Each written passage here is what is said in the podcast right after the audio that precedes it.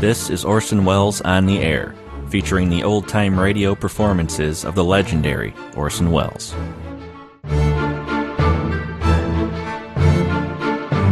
Welcome back to Orson Welles on the Air. Thanks for joining me again for more of the radio performances of Orson Welles. We'll hear this time from the Lux Radio Theater long running series, aired from 1934 to 1955, adapted movies and plays of those years, including this one, based on the Charles Dickens story from 1859 and aired March 26th of 1945, appears A Tale of Two Cities from the Lux Radio Theater. Lux presents Hollywood.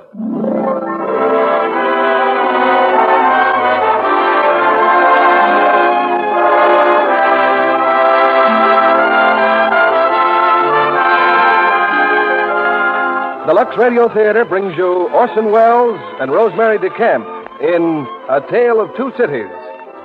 Ladies and gentlemen, your guest producer, Mr. Frank Craven.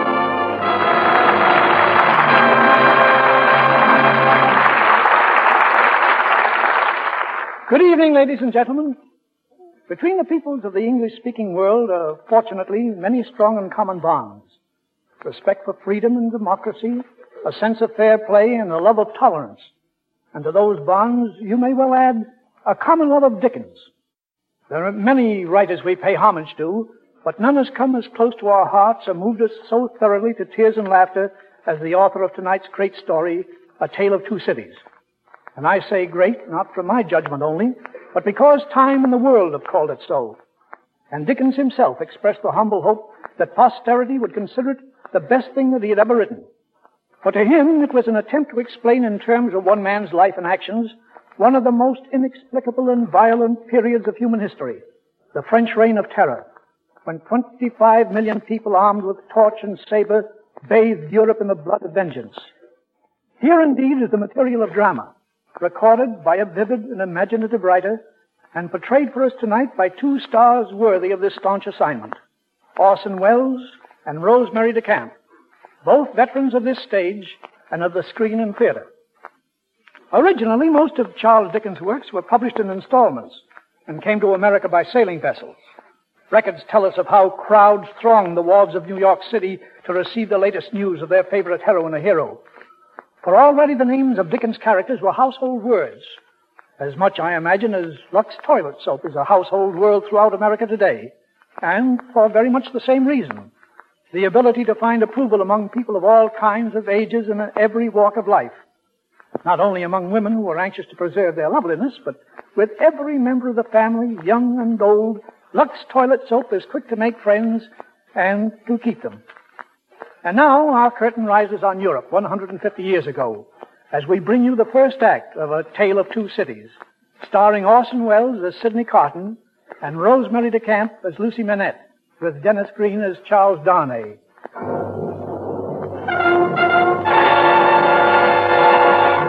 Paris, 1793. The French Revolution is over. The cause is won, but the bloodshed has only started. The reign of terror sweeps through the land in all its fury, and each day Madame la Guillotine has fed her share of human life. The dripping blade rises and falls, and the crowd counts in monotonous rhythm as each noble head rolls to the ground. The knife rises again and sweeps downward. Twenty-two lives in a single day, and more to come, and more and more until nightfall draws a curtain on the scene. Behind the bleak walls of the Force prison, the doomed of the following day await their fate. In a bare dungeon cell, a single lantern throws a ghostly glow on their faces. With a rattle of chains, the great iron door is thrown open. Everyone rise! Rise, aristocrats! In the name of the people of France, the tribunal hereby declares that you shall be put to death by the guillotine on the morning of February 2nd, 1793. Citizen jailer, which one of these is Charles Evremonde? Evremonde! Step forward. Evremonde! Charles Evremonde, called Charles Darnay. Which one of you is he? I am Evremonde. Step forward. Charles Evremonde, known as Charles Darnay. In view of the excitement occasioned by your trial, it was felt that some small favor would be in order. We have decided, therefore, that you shall live long enough to witness the execution of your friends here. Fifty-one heads will fall tomorrow. Yours will be the fifty-second. Citizen Evremonde, Yes? I didn't know you were here with us. So dark. Oh, yes. What is it you want, priest? Don't you know me? I'm Lizette, the seamstress. We were brought to La Force together. Oh, of course. I forget for the moment of what you were accused. They accuse me of plotting. But I'm innocent. How could I plot against the Republic? I'm nothing. I'm no one. Don't cry, child. Too late for tears. I try to be brave. Soon the morning will come. It's growing light even now. You have an hour yet. perhaps more. Ask God for courage. Look, sun is rising. I'm afraid. But I'm glad. At least we can see again. We, What is this? you, you are not Evremonde. You are not Charles Evremonde. Quiet. I knew Charles Evremonde. His eyes were blue and he was brown. His hair was light and yours. Who are you? Like you, I'm nobody, nothing. You are going to die for him. Why, monsieur? I could never make you understand. But I could set you free. One word from me and Can't do that. You must not, please. tell me about yourself. How can I? It would help so if you'd talk to me. Perhaps it would help you too, monsieur. There's so much to tell. It all began so long ago. When? 25 years ago. 1768. Have you ever been in England? No, never. There's a long hill on the Dover Road that sweeps down to the sea. It's a pleasant road on a summer day with the sun shining. A devil's own highway at night in the winter rain. On just that sort of night in 1768, a coach topped the rise of the hill. The mail bound east for Dover. Go on, get up there. Get up, get up. Top of the hill, Tom. Let Better rest them for a moment. Oh, oh. We'll be lucky if we make the boat for Calais. And Listen. Hear that? What do you say? I say a horse at the canter coming up the hill after. I say a horse at a gallop. Oh, there. Stand or I'll fire. Who are you? What do you want? Is that the Dover mail? I want a passenger. What passenger? Mr. Jarvis Lorry. Keep where you are. Is there a gentleman named of Jarvis Lorry in the coach? I'm Lorry. Who wants me? It's me, Mr. Lorry. Jerry. I know this messenger guard. There's nothing wrong. I hope so, ain't. Hello, you. Come on at a foot pace. Well, Jerry, what is it? A dispatch, sir. Sent after you from London. Be quick about reading it, sir. I don't like this. It's not very long, you see. Wait at Dover for Mademoiselle. Very good. Jerry, Yes, Mr. Lorry? ride back to London as fast as you can. Tell them my answer was recalled to life.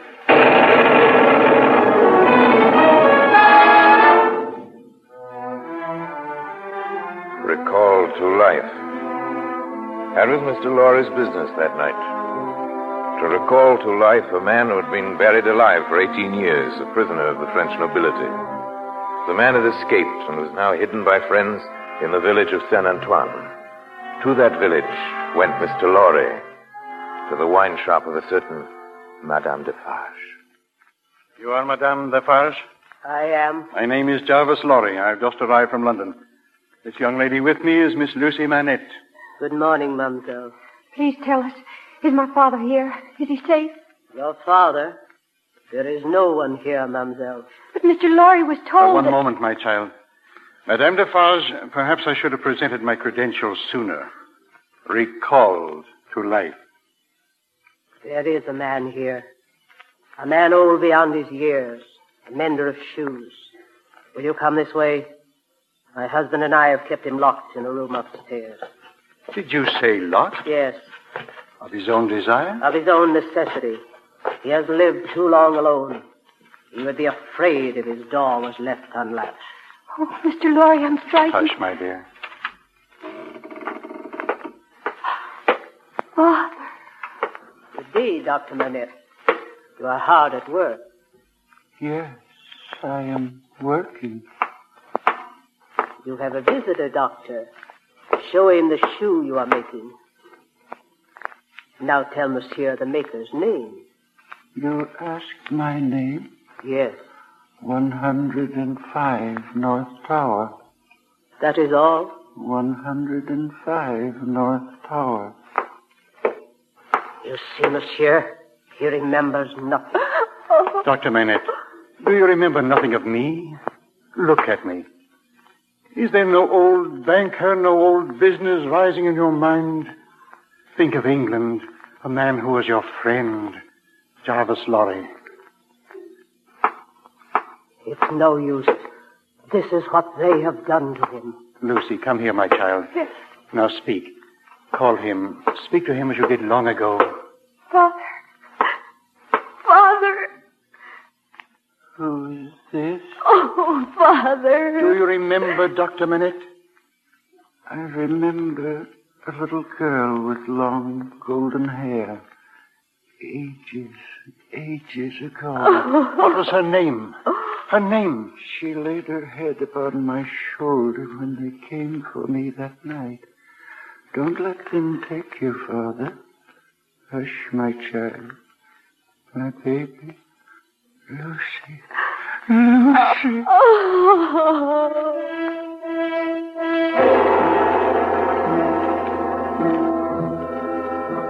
They crossed the Channel that night to a safe refuge in England.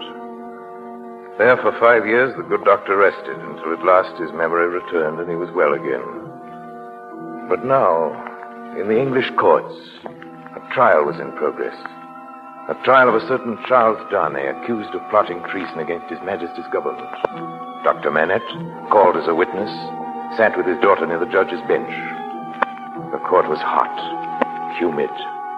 Only one man seemed quite at ease. The assistant counsel for the prisoner. His court wig dipped in a slovenly fashion over one eye, his court gown stained with wine. His name, if anyone was interested, was Sidney Carton. Carton, we must act quickly. With the evidence they presented, Darnay will hang by morning. Carton, do you hear me? I hear you, Mr. Stryver. Well, what shall I do? If I were you, I should sit down. Darnay is my client. I'm trying to protect him. I pay you well for your assistance, and I expect to have You will have it, Mr. Stryver, when the time comes. See, you've already had your bottle today. Two, I believe. Drunk. Always drunk. Carton, listen to me. At the present time, I'm more interested in Dr. Manette. Dr. Manette to the stand. You are Dr. Manette? I am. Dr. Manette, the prisoner, Charles Darnay, has been accused of carrying secret messages from Louis of France to spies here in England. Look upon the prisoner. Have you ever seen him before? I don't know. Really?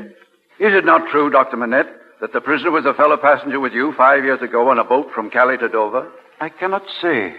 When I came from France that night, I had been newly released from a long imprisonment. I have little remembrance of the occasion. My mind was a blank for some time. I see. Your daughter made the trip with you, did she not? Yes? That will be all. Are there any questions from the defense?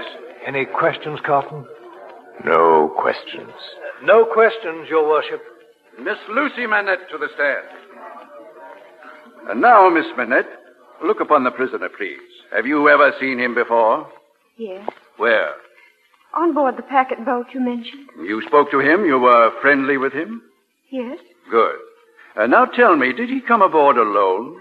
No, when the gentleman came on board. Do you mean the prisoner? Yes. Then say the prisoner. Oh. When the prisoner came on board, there were two gentlemen with him. But these two did not make the crossing. No? Now tell me, did you see them give certain papers to the prisoner that night? No. You're sure of that? I, uh, I don't know. It was dark. Then they might have given him certain papers, is that right? Yes, but I. That will be all, Miss Uh, please, I know he isn't guilty. That will be all, please. Are there any questions from the defense? Well, Carton? No. Carton, you're mad. No questions. No questions, Your Worship. Your Worship, the prosecution would like to recall its chief witness, The prisoner's accuser, Mr. John Barsad. Now, Stryver, we might have some questions. Mr. John Barsad? Right here, sir. Mr. Barsad, look upon the prisoner. Do you recognize him? I do, sir. He's a spy against His Majesty's government. That's what he is. I was on that mail packet myself that night, and I saw the kind of papers that passed into the hands of the prisoner. They were lists of our troops. Thank you, Mr. Barsad. And no more questions. The council for defense? Well, Carton? Uh, ask him these questions I've written down here. Mr. Barsad, how do you know the papers you saw were lists of British soldiers? I saw them. Ah, you saw them. Then you took them out of the pockets of the prisoner, Charles Darnay. Yes, sir. Uh, no, sir. They fell out, they did. Oh, then you didn't take them. You're not a spy yourself. A man who makes his living by making accusations, just or otherwise, against his fellow countrymen. That's a lie, a downright insinuating lie. Uh, one moment. Will Carton? Mr. Stryver, you've no imagination. Uh, Mr. Barsad, where did you get money to live on? My property. Your property. Where is it? I, uh, I don't exactly remember. Then perhaps you can remember how you got that property. I inherited it From whom? From relatives, uh, distant relatives. Hmm. Now, how many times have you been in prison? Six times, isn't it? What's that got to do with it? Have you been kicked for cheating dice? Well, now, uh, Mr. Barsad, you were positive it was the prisoner you saw that night with those lists. I am. It couldn't possibly have been someone else. No, it couldn't. Mr. Darnay, you will please face this witness. Now, Mr. Barsad, look at Mr. Darnay. Look at him carefully. Well, Now, Mr. Barsad, look at me. At me, the assistant counsel for the defense. You notice a resemblance between us.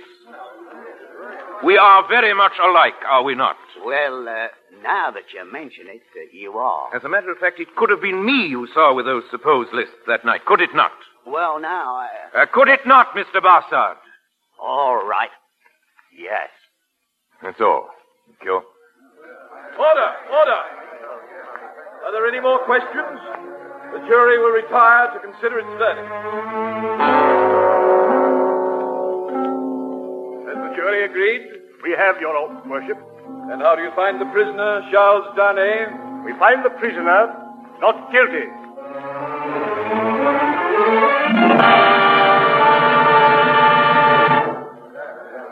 Mr. Darnay, may we congratulate you, sir? Thank you, Doctor. I'm happy our testimony did you no harm. Thank you, Miss Lucy. I'm sure it did nothing but good. It was Mr. Carton who really won your case. Mr. Carton? Mr. Carton, sir? Uh, someone call me? May I thank you, sir, for saving my life? Yes, only a part of my business. Uh, Mr. Carton, this is Dr. Manette and Miss Lucy Manette. Mr. Carton. How do you do? Oh, we thought you were splendid, Mr. Carton. Me a professional claptrap. Ah, May I ask, sir, how did you happen to notice the resemblance between you and me? Oh, it was very simple. I looked at you and admired your bearing and your character. You see, I have nothing but admiration for myself. Lucy, my dear, uh, we must go. Goodbye, Mr. Darnay. Will you call at our house soon? Thank you, Miss Lucy. And Mr. Carton. Aye? Yes. Thank you. Good day, then. Good day, gentlemen. Good day, Doctor. Uh, Mr. Carton, would you care to dine with me? Oh, you feel you must repay me. I could never repay you for my life, sir. Oh, don't be too certain. Bottle of wine or two? My fees are very low.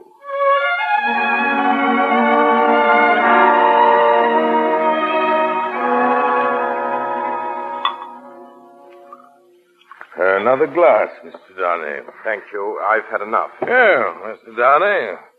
How does it feel to be alive again instead of hanging by your neck? Well, I, I'm a little confused regarding time and place, but it's good to feel at home in the world again. Oh, it must be an immense satisfaction. For me, the world has very little to offer except wine like this. So, you and I are not very much alike in that particular, are we?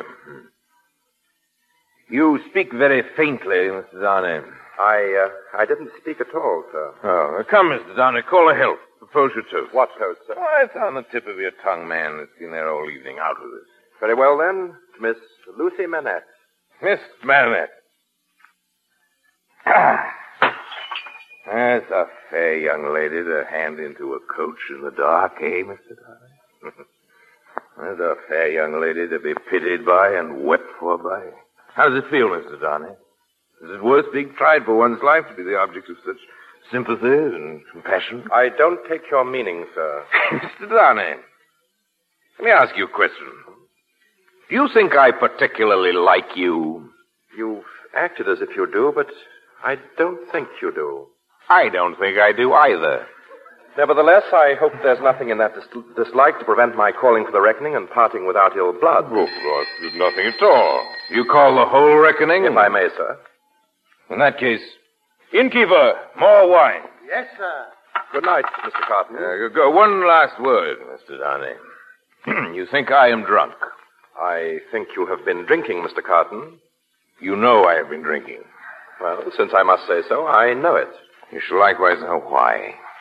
Because I care for no man on earth. No man on earth cares for me. Much to be regretted. You might have used your talents better. Maybe so, Mr. Darnay. Maybe not. Good night, sir. Good night. And don't let your sober face elate you. Never know what it may come to. Innkeeper, the wine. Coming, sir. Well, well, Carton.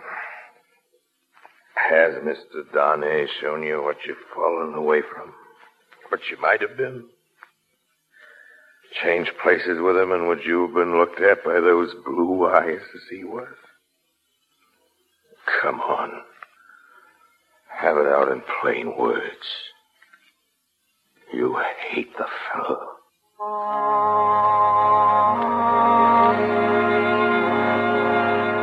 Sidney Carton knew it was too late to change his way of life. But he took to brushing his shabby coat and combing his untidy hair. And there were times even when he remembered that a gentleman does not drink himself nightly into a stupor. On Sunday afternoons, he would appear in Miss Manette's garden, sitting quietly, speaking but seldom, for Charles Darnay was there too. One evening, just at dusk, an approaching storm sent them indoors. Listen, it's coming soon, Mr. Darnay. It comes slowly but surely. Isn't it impressive? Sometimes when I've sat here of an evening like this, listening to the thunder in the distance, I've had such a strange fancy. I've imagined that the thunderclaps were echoes. The echoes of footsteps that will one day enter our lives. Well, if that is so, there is a great crowd coming into our lives. I take them into mine gladly. It was my foolish fancy, Mr. Carton. Well, there is. A great crowd bearing down upon us now. Thousands upon thousands. Here they come. Fast, fierce, furious. Oh, you make my fancy seem too real, Mr. Carton.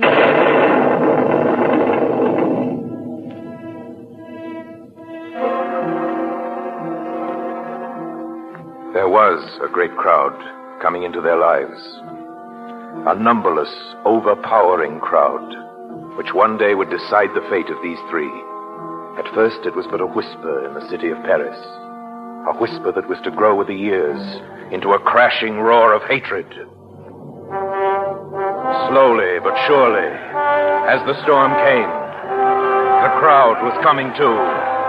Up from the cellars of Paris, up from the bare fields of a starving peasantry, the crowd was coming, chanting its hate, screaming for blood. The people of France in all their might, rising in revolution.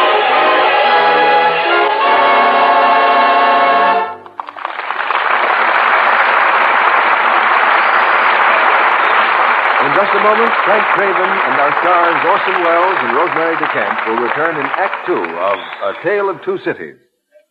And now, here's a dance floor. Music. A soldier and his girl. Did I ever dream this afternoon I'd be dancing with you tonight, Bill? I just couldn't believe it when you phoned me from the station. Gosh, what a thrill seeing you. You're prettier than ever, Mary. You're sweet to say that, Bill. And me wearing my old rainy day dress.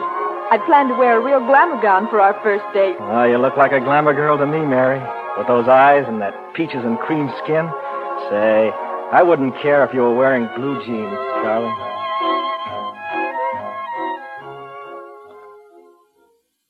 It takes a lovely Lux complexion to win a compliment like that. There's something irresistible about soft, smooth skin. That's why screen stars, lovely women everywhere, never take chances with complexion beauty. They've discovered a care so simple, so effective, that they use it regularly. Here's what pretty Anne Baxter says. I wouldn't dream of neglecting my daily Lux toilet soap facials. Active lather leaves my skin so soft and fresh. Lux toilet soap is a real beauty soap, you see. The, the gentle, extra creamy lather is right for delicate skin. Feels like smoothing beauty in when you cover your face with the rich Lux soap lather. I work it in gently but thoroughly.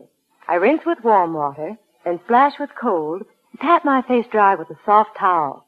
That's my beauty facial. It really does things for my skin. Why not try these Hollywood beauty facials famous screen stars use? They really make skin lovelier. Recent tests showed actually three out of four complexions improved in a short time with this daily Lux soap care. Remember, Gentle Lux toilet soap is Hollywood's own complexion soap. We pause now for station identification. This is CBS, the Columbia Broadcasting System. Act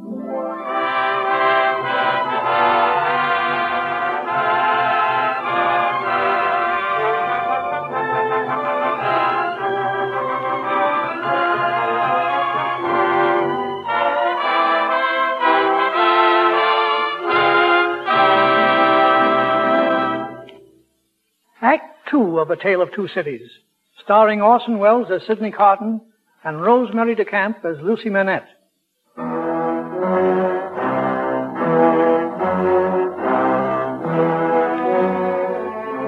In La Force prison, awaiting death by the guillotine, the man called Darnay continues his story. The little seamstress, condemned to die with him within the hour, listens quietly, her eyes fixed on his face.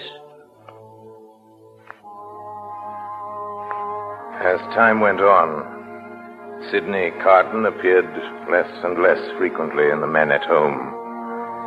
For he knew that Lucy loved Charles Darnay. It was an evening in April, almost ten years ago, that Charles Darnay spoke to Lucy's father. I've only hinted at marriage to Lucy, sir. I didn't want to speak until. Well, there are certain things about myself that you should know. Yes? Dr. Manette, my name is not Darnay. I chose that name when I first left France and my heritage. Heritage? I'm of noble birth, sir, but I do not boast of it. Through generations, my family gained its wealth at the expense of the poor. When my uncle died, I was the sole remaining heir. I returned to France to sign away my title to the estate. Why do you tell me this? Because, sir, I, I know what you have suffered at the hands of the French aristocracy. Your uncle's name and yours. What, what was it? Saint Evremonde, the Marquis Saint Evremonde. He was. Doctor, you're, you're ill, sir. No. Charles, Lucy is not to know what you have just told me. Not now, do you mean? Not now or ever. She is not to know. Your word. Very well, Doctor. You, you have my word. Now go, please. Go.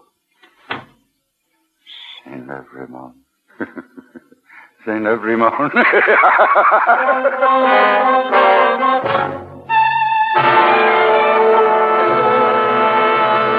Father, Father, let me in.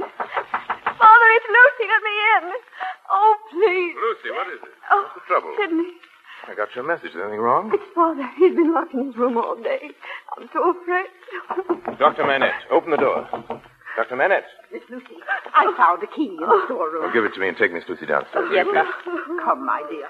Come, my lady. Dr. Manette. Dr. Manette, what are you doing? Do you hear me? Doctor, what work is this you're doing? A lady's shoe. A young lady's walking shoe. It should be finished. Let me be.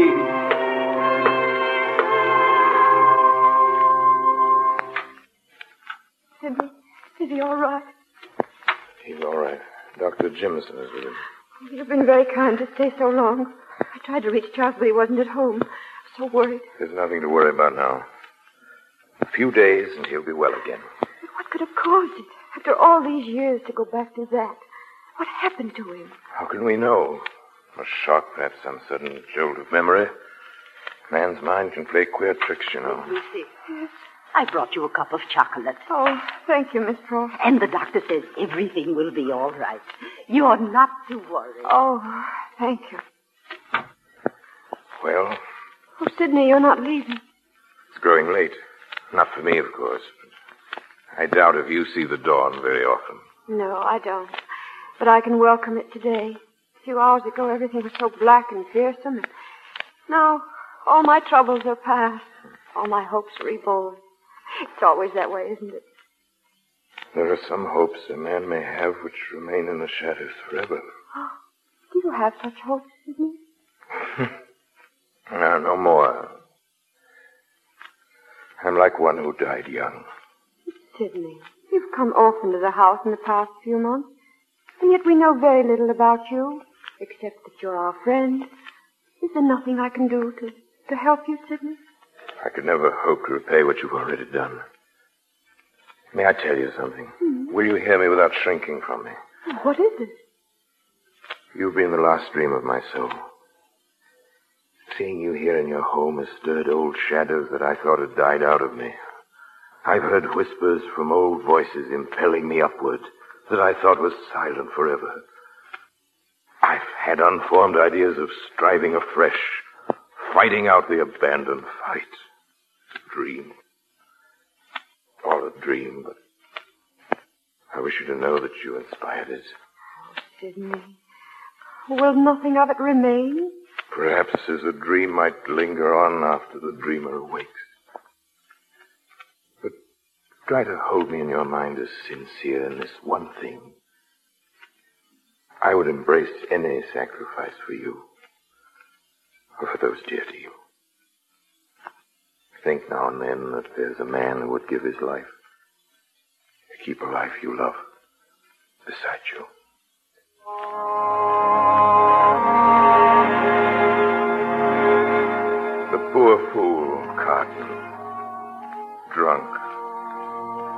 Drunk this time with self pity. And from that day on, he was seen rarely in the Manette home. He was there when Lucy and Darnay were married, and again some years later, when their child was born. A girl. But his visits were short, and he'd slip away at the first opportunity. In France, during these years, the echoing footsteps of the crowd had been growing louder. Grim patriots who were to bathe the soil of France in the blood of the hated nobility. And then the storm broke in all its fury. In July 1789, they swarmed from the rat holes of Paris to cover the country with a blanket of red. An army of vengeance bent upon destruction and death.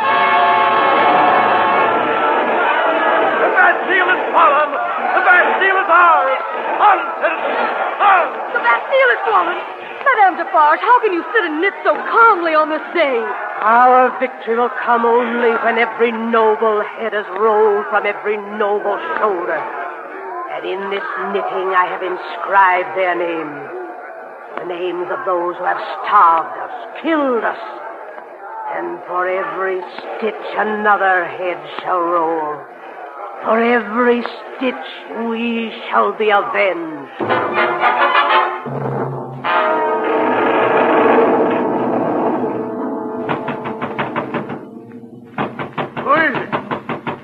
There? Open the door.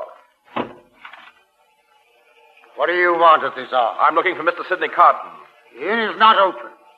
There's no inn in London open at this time of night. I want to see Mr. Sidney Carton. Let me in. Now, where is he? He's in there. Carton. Carton. Wake up. Wake up. Who is it? Oh, Darnay. oh. Oh, Mr. Darnay. Welcome, Mr. Darnay. You have some wine? No time for that. Listen to me. I'm leaving for Paris within the hour. Paris? There's some business there that I must attend to at once. Paris. Very warm this time of the year. If I were your lawyer, I should advise against the journey. How, how much do you know of me? This is an excellent wine, Mr. Darnay. French wine from the cellars of the aristocrats who fled the country. There will be few of these bottles left now. It's Being poured into the streets. Along with the blood of the nobles who once drank it. Must you go to Paris, Mr. Darnay? I see there's little I have to explain to you, but I received a letter this morning from a man who was once my servant. They threatened to send him to the guillotine unless he can explain why he's in possession of certain property. That's why I must go, to save his life. What of your own life? I'll be in no danger. I've renounced my inheritance. It's, it's easily proved. Why do you come to me? There's no one else I can turn to.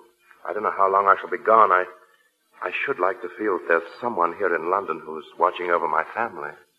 I? You trust me to watch over your child? Your wife? Yes. I know that you love her. When did you say you must leave? Tonight, now. Have no fear about your family. They'll be safe. Thank you, Carton. Good night. Good night, Godspeed. Carton, more wine, sir? No. No, take it away.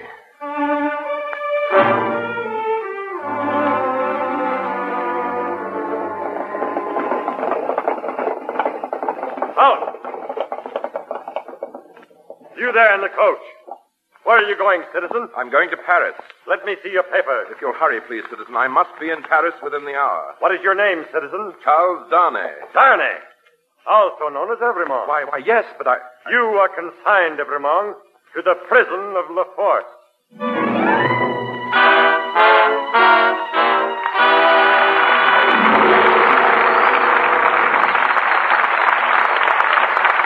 In just a moment, our stars will return in Act Three of A Tale of Two Cities. And now, here comes our young friend Sally. My, Sally, that's a pretty corsage you're wearing. I got it at the flower show this afternoon, Mr. Kennedy. What a lovely show it was, too. A regular preview of a spring garden. Lilies of the valley, lilacs, daffodils, narcissus, oh, and dozens of other kinds of flowers. I can't think of anything more refreshing to see right now, Sally. The whole air was fragrant with them. A fresh, delicate perfume you never tire of. A fresh, delicate perfume you never tire of. Hmm. Now, when you say that, Sally, you make me think of something. Why, of course, Mr. Kennedy. The perfume of Lux toilet soap. Sure thing. Because that's just what the makers of Lux soap had in mind when they created its perfume. They knew women would enjoy delicate, subtle fragrance like the combined scent of many spring flowers. Yes, and they do enjoy it, Mr. Kennedy. Screen stars say that's why Lux soap makes a wonderful bath soap. It leaves such a lovely, clinging fragrance on the skin. Well, it took a lot of experimenting to make that Lux soap perfume. To be statistical, Sally, it took a blend of 34 different ingredients. It's a fragrance that's distinctive and different. And expensive, too, I should think. Yes, many of those ingredients are costly, but the price of Lux toilet soap is very low because so many millions of cakes are sold every year. It's a thrifty as well as a luxurious bath soap. Here's a little trick I've discovered other women might like to know about. I slip a few cakes of Lux soap in my dresser drawer till I want to use them. They make a perfect sachet for my lingerie and handkerchiefs. Thanks, Sally. Why don't you enjoy the luxury of this fine, fragrant white soap nine out of ten screen stars recommend? Use it for your daily beauty bath. Lux soap is hard milled to satin smoothness. It's economical. Each cake can be used to the last thin sliver. And now, Frank Craven returns to the microphone. For a verbal introduction to our stars tonight, you're invited to join us after the final curtain for a brief chat.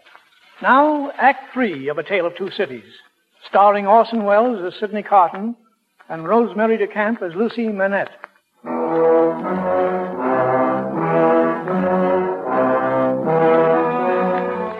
The sun rises slowly over the roofs of Paris, and the long shadow the guillotine falls against the walls of La Force prison.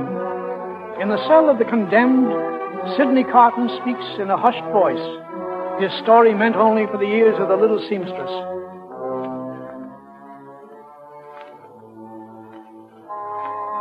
They brought Charles Darnay here to La Force prison to be held in secret. Somehow the news filtered back to England. Soon his wife and child were in Paris with Dr. Manette and Mr. Lorry, Mr. Lorry? their old friend. For months they waited for some word from Darnay in his cell, but no word came. And every day through the streets the tumbrils passed, filled with the condemned on their last journey to the guillotine. Father, did you see him? Did you see Charles? No, they would not take me to his cell. Oh. But I have news. Yes. Charles is summoned tomorrow for trial. Tomorrow. Oh, Father. I think it will go well, my child. They're going to allow me to testify for him. You? Why, they'll brand you a traitor. They'll kill you, Father. No, my child. I bear a charmed life in this city. I have been a prisoner in the Bastille.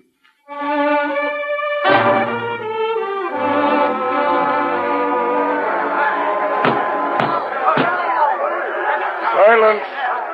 Silence! Dr. Manette, is this tribunal to understand that you endorse the accused, the prisoner Charles Evremonde? That is so. He is of noble blood. He is a traitor. He is no traitor. I will swear to it. Dr. Manette, we know your life, the cause you fought for. You are one of us. Yes. And as one of you I speak.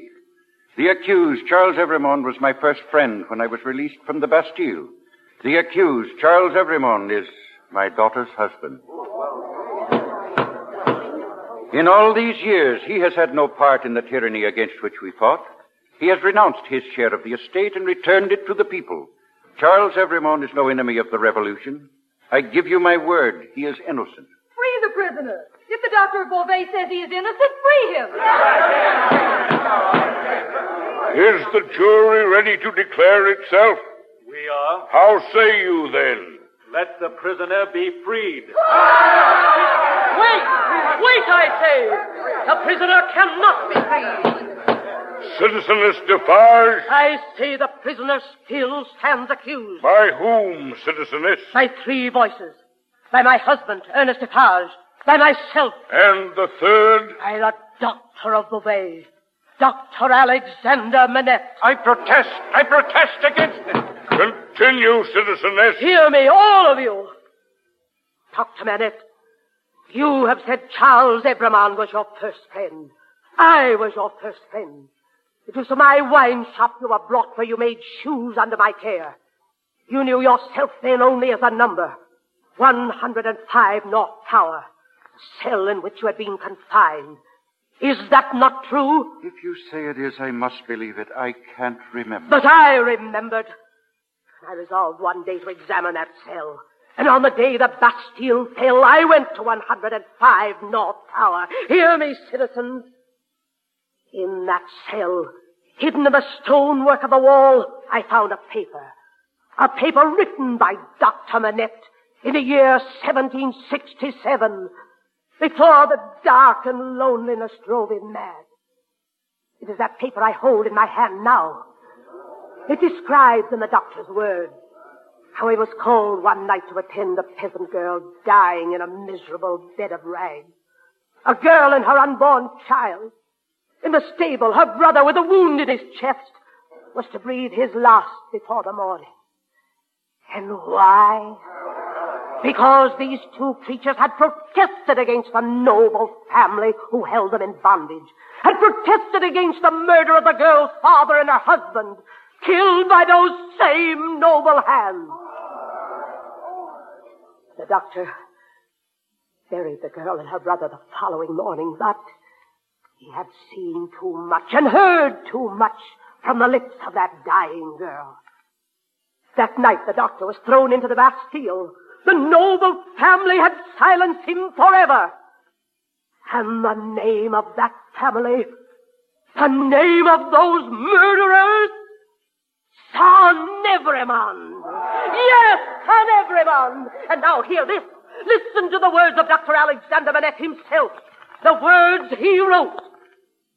I, Alexander Manette, prisoner of the Bastille, having thus set forth the causes for my imprisonment, do denounce the Marquis Saint Evremonde and his descendants against the time when these crimes shall be answered for. I denounce them to heaven and earth. No, no, stop. You asked me to stop. Listen to me. I have long had the crimes of the Evremonde family knitted in my register. Ask my husband, is that so? It is so. On the great day when the Bastille fell, I brought this paper home and we read it together, my husband and I. Ask him, is that so? It is so. Then I told him that I had a secret to communicate with him. I struck this bosom with these two hands as I strike it now, and I said, Defarge, I was brought up among the fishermen of the seashore, and that peasant family so injured by the Evremonde is my family. That sister of the mortally wounded boy was my sister. That husband was my sister's husband. That unborn child was their child. That brother was my brother. Those dead are my dead. And that summons to answer for those things he sends to me. Ask him, is that so? It is so. Then tell wind and fire to stop. But don't tell me. What say you, citizens? Does this Evremonde go free?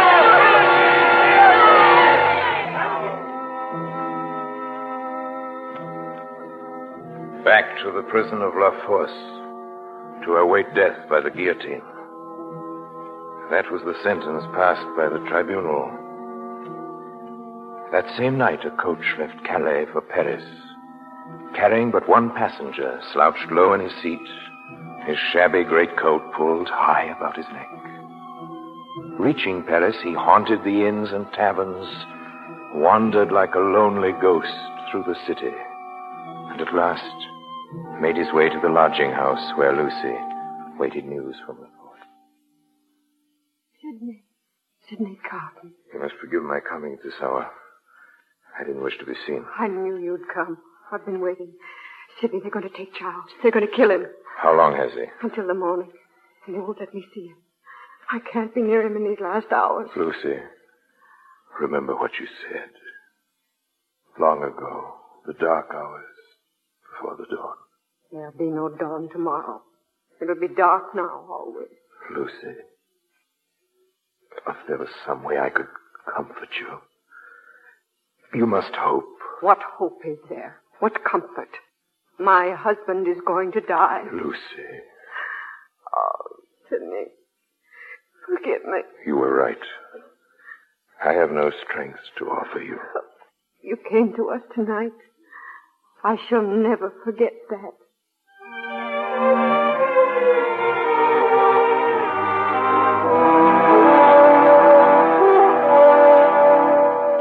I tell you, it is useless to speak to Dr. Manette. He's in no condition to see you now. Mr. Lorry, if you will forgive There me. There is nothing you can do here, Mr. Carton. Nothing. Mr. Lorry, you are a man of business, are you not? I am. Well, I am here on business. Really, I know sir? your opinion of me, Mr. Lorry. But a drinking fellow may learn things around the town if he can listen at the same time. I've learned that Dr. Manette is in great danger. He and Lucy must leave Paris tonight. Leave Paris? And they must take the child with them. But, but why? The revenge of Madame Defarge does not stop with Charles.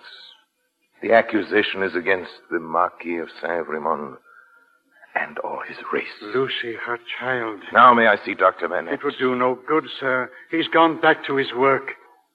His work? He would not know what you are saying, Mr. Carton. Mr. Lorry, you have a pass that will let you through to Calais. Will it serve for Dr. Manette and Lucy? Yes, for as many as are with me. Then you'll use it tonight. You will arrange for a coach to meet you all here at midnight. The coach will take you to the side gate of La Force prison. Do you understand? The prison? There you will be joined by another person who will make the trip with you to England. What time- You will not stop to ask questions.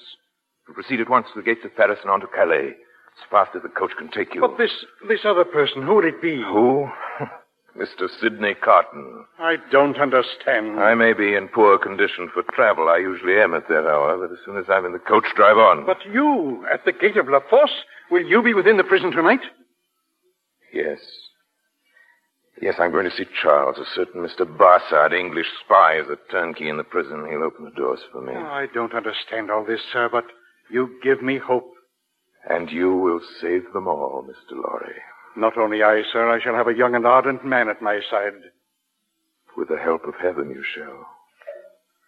Tell me, Mr. Lorry. Yours is a long life to look back on. I'm in my 78th year, sir. You've been useful all your life, trusted, respected. There are many in this world who would miss you. A solitary old bachelor? No, there is nobody to weep for me. Wouldn't she weep for you? Lucy? Yes, thank God I, I didn't quite mean what I said. It is a thing to thank God for, isn't it? Surely. Surely. If you had to say with truth tonight, I have gained the love of no human creature. I've done nothing good nor serviceable to be remembered by.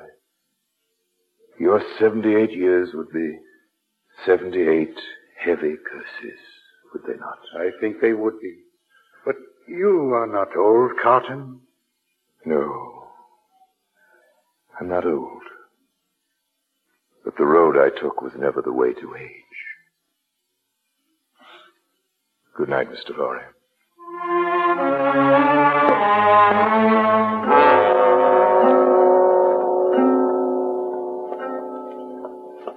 How long before Darnay is taken from his cell? What with the others? I can't tell that. Perhaps only an hour now. Leave us alone. Stay within call. But you keep your promise. I told you that I could get you in and out again. But for you both Yes, to try I to leave. know, I know. Open the door. Who's there? Have you come for. Carton, you. Of all the people on earth, I'm the least expected. Is that it? Why are you here? You shouldn't have taken the risk. It can serve no purpose. It can serve one. I bring you a message from Lucy, a request, rather, that you do exactly as I say and ask no questions. Take off your coat. Take, take off yes, my- take it off and change it for mine. Quickly now, man. Are you mad? Do as I say. It's her wish. Put on my coat. Your hair. Rumple it so, as mine is. Carton, there's no escaping from this place. You'll only die with me. Have I mentioned escape? Do as I say. Now take my cravat. Here, give me yours. Carton, I warn you, it's. Be quiet. Look, there are pen and ink on the table. Is your hand steady enough to write? It was when you came in. Well, steady it then. And write what I dictate quickly now. To whom do I address it? To no one. Write. If you remember the words that passed between us long ago, you will understand when you see this. Have you written that? I, I don't. What. What vapor is that? Vapor? Yes, it's a strange vapor, something that crossed me. I am not conscious of it. Take up the pen and finish. I told you once that there was nothing that I would not do. Nothing that uh, I would not. What is it? There is something that that odor. You mean this on my handkerchief? Yes, yes, it's it's so so. Breathe deeply. No, no, no. I, Breathe, breathe. but I, I can't. Breathe. I, oh, You down there, Barsad. Are you finished? Are you ready to... Oh, what's this? What's the matter with him? Nothing He's unconscious. Carry him out of the gate. But you, you, you changed clothes Listen to me. Sidney Carton fainted from the shock of parting with an old friend. You'll find a coach at the side gate. Put him into it. Tell him to drive as fast as they can to Calais. No, wait. I'll finish this note. If you remember the words that passed between us, you will understand. I told you once that there was nothing I would not do to keep a life you love beside you. God bless you for your sweet compassion. Here, take this note and hurry.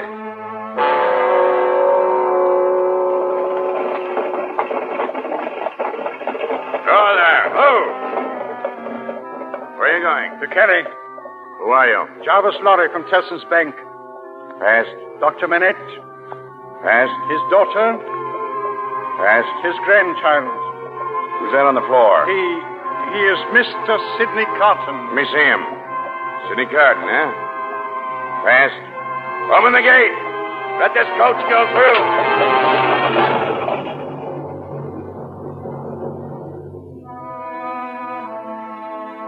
They're on their way now.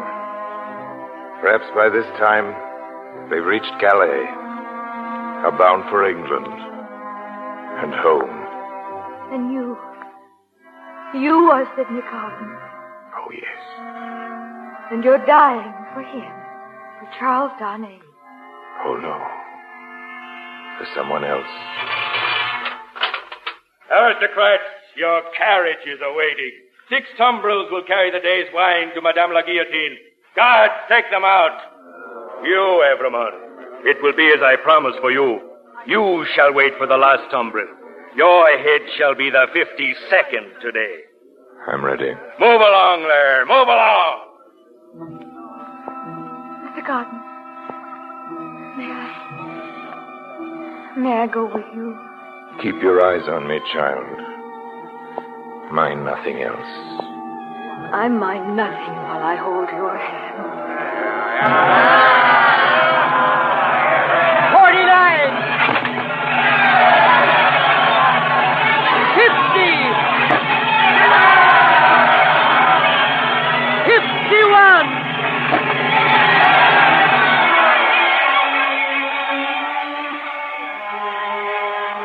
Far, far better thing that I do than I've ever done.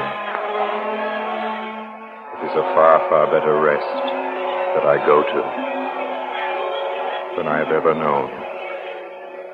52!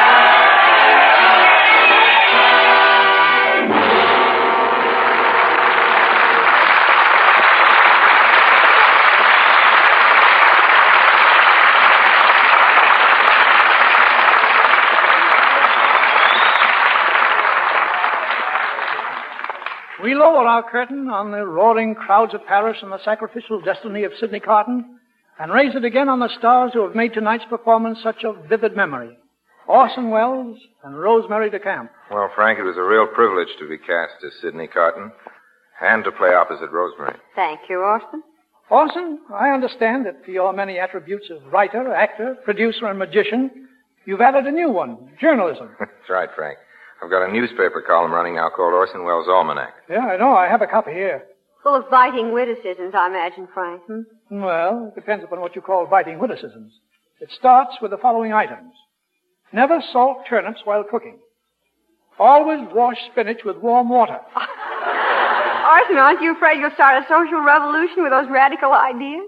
And the final item in the column is as follows. Always use Lux toilet soap for the complexion. Now, wait a minute. I've been sabotaged. Oh, no, you haven't, Orson. That's the best advice that you could give to any girl who wants to look her best. And I can see it's the advice you follow, Rosemary. Tell us, what was your first bit of acting in the theater? Uh, the very first, I, I was a bunny in an Easter pageant. The original female Harvey. Hmm? Were you ever a rabbit, Orson? Well, if he hasn't been, just give him time. He'll get around to it. Well, as a matter of fact, when I was five, I impersonated Peter Rabbit in Marshall Field's department store. Did. Well, any time you two want to be rabbits here in Lux, we'll lay in a supply of carrots. Thanks. What do you have for Lux next Monday night, Frank? Oh, for next Monday night, we have a deeply moving play that brings us some of America's best-loved music. It's the 20th Century Fox hit, Swanee River, the story of that brilliant, colorful composer, Stephen Foster, whose life of romance brought us such immortal songs as Old Kentucky Home, Susanna, Jeannie with the light brown hair, Old Folks at Home, and many others. Whom do you have in the cast, Frank? Well, for this special occasion, we have a gentleman whose billing always read, the world's greatest entertainer, Al Jolson, co-starred with the ever-popular Dennis Morgan and the lovely Frances Gifford. Well, that sounds like a great combination, Frank.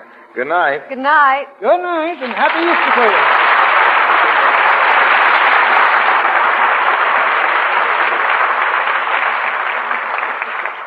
And now, a brief reminder from Uncle Sam that to the millions of American men and women overseas, nothing is more important than mail from home. Write often. Make your letters cheerful. And be sure to use V-mail. V-mail is private, speedy, safer, and it helps to lighten the burden of delivery.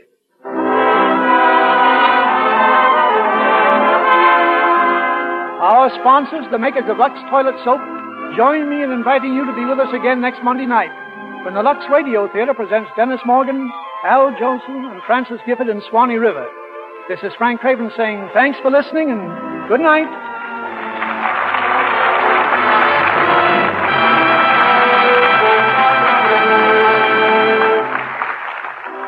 Frank Craven will soon appear in the 20th Century Fox 30th anniversary production, Colonel Effingham's Raid.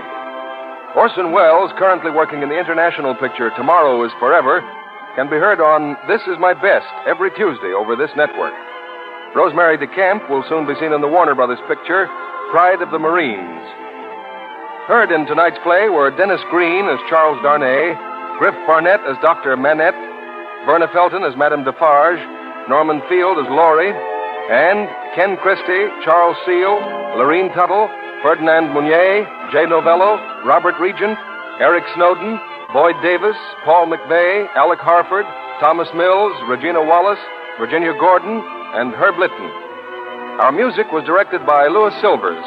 This program is broadcast to our fighting forces overseas through cooperation with the Armed Forces Radio Service.